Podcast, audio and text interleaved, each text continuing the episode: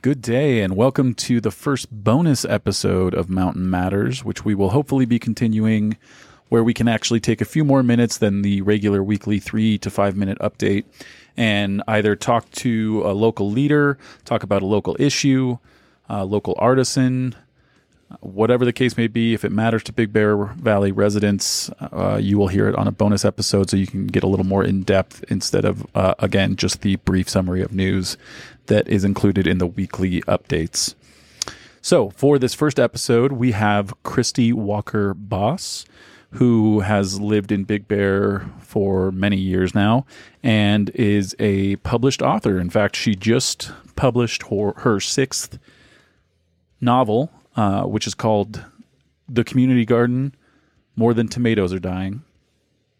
And it is a murder mystery. She is going to have a book signing this Saturday August 20th in the community gardens uh, next to CVS on Fox Farm Road from 10 to noon. And we're very happy that she is joining us for the inaugural episode of uh, Mountain Matters bonus. So stay with us and enjoy.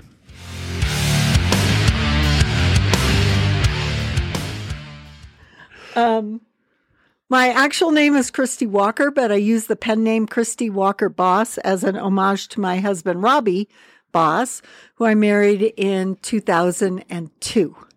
And we moved to Big Bear in 2001. We were out in Big Bear Lake before we moved out to Baldwin so that Robbie could have more sunshine to grow more vegetables. So that's what got us out to Baldwin. But even before that, Robbie uh, decided he wanted to create a community garden, which kind of became the inspiration for my latest murder mystery which is the community garden more than the tomatoes are dying. And so it actually has a lot of, um, should I say, historic reality or or like a lot of things based in reality here in Big Bear, based you know because of the community garden. That was your inspiration, you said. It was my inspiration, yes. And Robbie is the garden steward, but he is not the character in the book. Um, although people, one of the women at the garden came up to him the other day and said, "Hello, Frank." And because that's the character's name in the book. And he's like, How is Sylvia? And he was like totally confused. He thought she was having like a senior moment. and she's like, It's the book. And he's like, Oh, yeah. So um, it is not based on, is just inspired by um, the community garden. And anybody who is in Big Bear and knows the community garden will see some of like the physical um, setup will be similar to the Big Bear community garden, but all the people are fictional. Nobody's ever died there. And uh, it's a murder mystery, if I'm not mistaken. Correct? Yes, it is. So, in the very first chapter, uh, a body ends up being found in the compost pile which is the perfect place to put somebody if you want them to decompose quickly. Yeah, apparently. perfect setting to talk about this book too. It's thunder and lightning outside. Yes, yes, it's a dark and stormy day. So, how much more can you tell us about the book without any spoiler alerts for those that will be picking this up on what what Amazon? it's on Amazon and it's Kindle and Kindle? it's a paperback as well. Yes. Okay. Um, well, it's basically about uh, a group of people, kind of like a Peyton Place, if you will but w- instead of in an apartment or whatever, it's in a garden. And so there's lots of gardening references, both funny and factual, um, that I had vetted by Robbie to make sure all the gardening facts were correct. But other than that, it's basically the interactions between the people. And one of the gardeners ends up dead. And throughout the book, you're trying to figure out who the murderer was. And other than that, I can't tell you more because there's lots of surprises, and uh, I don't want to give any of that away. I've read, I've, uh, I'm sorry, I've read significant portions of this book, and I can't help but think a lot of research goes into, even though it's a fictional, you know, storyline. It seems like a lot of the details are very accurate in terms of uh, how investigations work, and even the gardening itself, compost. I mean, did you watch a lot of Datelines, or did you see see see like a real story where someone was buried in a compost pile, or where did these ideas come from? Well, what kind of research is involved? Oh, the research. Well, I did interview one of our Big Bear sheriff. Um, I asked him to come out to the murder scene, and uh, and he was kind of um, concerned about that. And he later told me that he felt uncomfortable revealing what the procedures were in case I was a murderer. And then, um, and then Robbie came, my husband came walking in and he was like, Oh, is that your husband? I'm like, Yeah. And he's like, Oh, okay, you're fine because he was on search and rescue with, uh, with Robbie. And then he jokingly said, um, I hope you know, but your your wife is planning a murder in your garden, so you better be careful. yeah, I always get a little worried when we're watching Dateline and I catch Sierra taking notes. Yes, that's yeah, he was a little he was a little concerned, but um, he was wonderful. He gave me a lot of procedures, and then there's um, through the writing group, I was hooked up with a, a gentleman who worked in a small town, and he was able to give me even more um, police information, and uh, so that really helped. But yes, as I'm writing, I'll hit something and I'll go, I know nothing about that. So I'll get online, start, you know, doing research. Um, for the next book I'm doing, um, I have a call in for the Big Bear Hospital because I need to get some information on how a patient is in uh, intake for a patient. Can you give us a hint of what the next novel will entail? Oh, absolutely, because chapter one's at the end of this book. Oh. So, yeah. So I, I take one of the characters from the community garden book and I continue her story. At the end of uh, the community garden book, she gets a dog. So the next book is a two person point of view. It's the girls and the dogs. So that too is going to, it's not just a gimmick because through the dog's eyes, you'll be able to see things that are coming that the woman doesn't see. Um, so it kind of will add the suspense because you, as the reader, will know because you're in the dog's head. Um, so that's that's been fun. I'm about halfway through. Do you have a title for it yet? Yes. No words between them. Ooh. Yes. Intriguing. Yes, because the dog can't speak and she can't speak. Awesome. Okay, so before we get into more background, let's quickly uh, let the listeners know about your upcoming book signing. Yes. That is this Saturday from 10 to noon at the Community Gardens, which is on Fox Farm. Fox Farm next to CVS, correct? Correct, yes. So the garden will be open so people can come in and see the real community garden. I'm going to have books for sale, a raffle, um, some garden snacks, if you will. And um, it should be fun. So I'd love for people to come in, meet me, and if you want to buy a book or if you prefer Kindle, then you can just get it online. But you can get a hard copy on Amazon as well. Yes, you can. And yes. this is self-published? No, I have a publisher. Do you? Yes, okay. Let's called, talk about that. Yeah, it's called Flying Trees Publishing. It's a small press. Um, I met the woman up here in Big Bear, and so she's um, already on board for the next book. So it's like a two book deal. Very awesome. Is this your first? Because a lot of your previous novels were self published, right? Uh, actually, no. They were all published through a publisher. Uh, the the four romantic comedies were published through a publisher. Um, it was called Ellora's Cave, and their imprint was uh, Cerridwen Press. Was for my romantic comedies, and then they went bankrupt. Unfortunately, not my fault. I swear. Um, So I lost my publisher and I lost my wonderful editor. And uh, so then the next book, which was Fearless, that one I self published. Okay. Because I know a lot of folks out there that that want to try to get into writing, there's always that debate of whether or not they should try and find a publisher or if self publishing is actually more beneficial and you have a little more freedom. Do you have any kind of thoughts on that comparison now that you've done both? Right. Well, for all the publishing companies that I've been with, you pretty much have to do all the work yourself. You know, I'm not with Random House, you know. Right. so they're all small publishing. And with uh, Ellora's Cave, it was basically they published so many books every month. All they did for you is publish a book and then, you know, send out to their list of readers, you know, hey, these are all the 25 new books that came out this month. I mean, it was like a, a mill, you know, just boom, boom, boom, boom.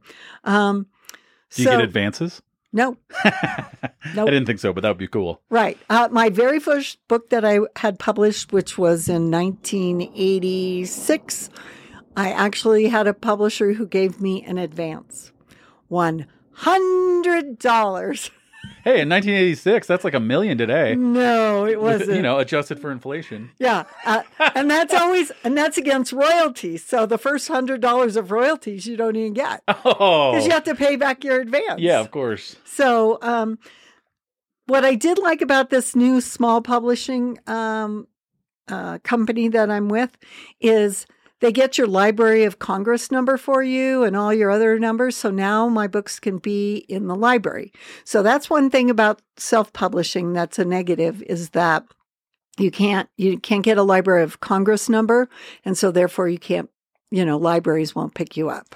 And it's a local publishing company, you said, Yes. right? So Mhm. that's cool. I mean, in Big Bear, we always love to support local independent Yeah. business So owners. she's yeah, she's local in Big Bear, and so she did all that. But the part I liked is I had total control of the cover, um, which I really really enjoy because when I'm writing the book, I'm already picturing the cover. I already have the cover figured out for the next book, and the book after that, and the book after that. yeah, it's a great cover, actually. And who is your illustrator for that? That would be Robbie Bos. Oh, okay. He's a graphic. He was a graphic artist when I met him, and so we kind of collaborated on that. I said, "This is what I want. Can you do it?"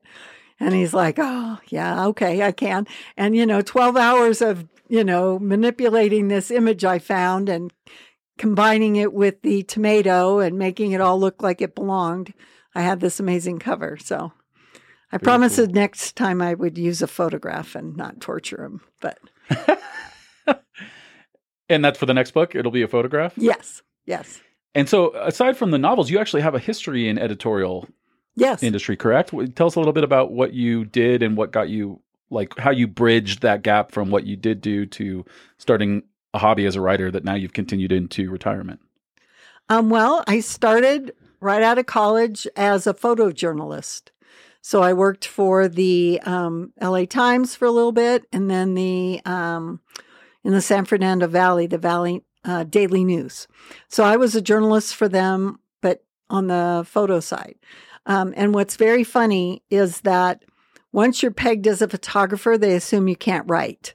They won't let you even write your captions, even though you were the one who was there. Then, when I switched over to as a freelance writer, when I uh, stayed home to have kids, I was a writer now.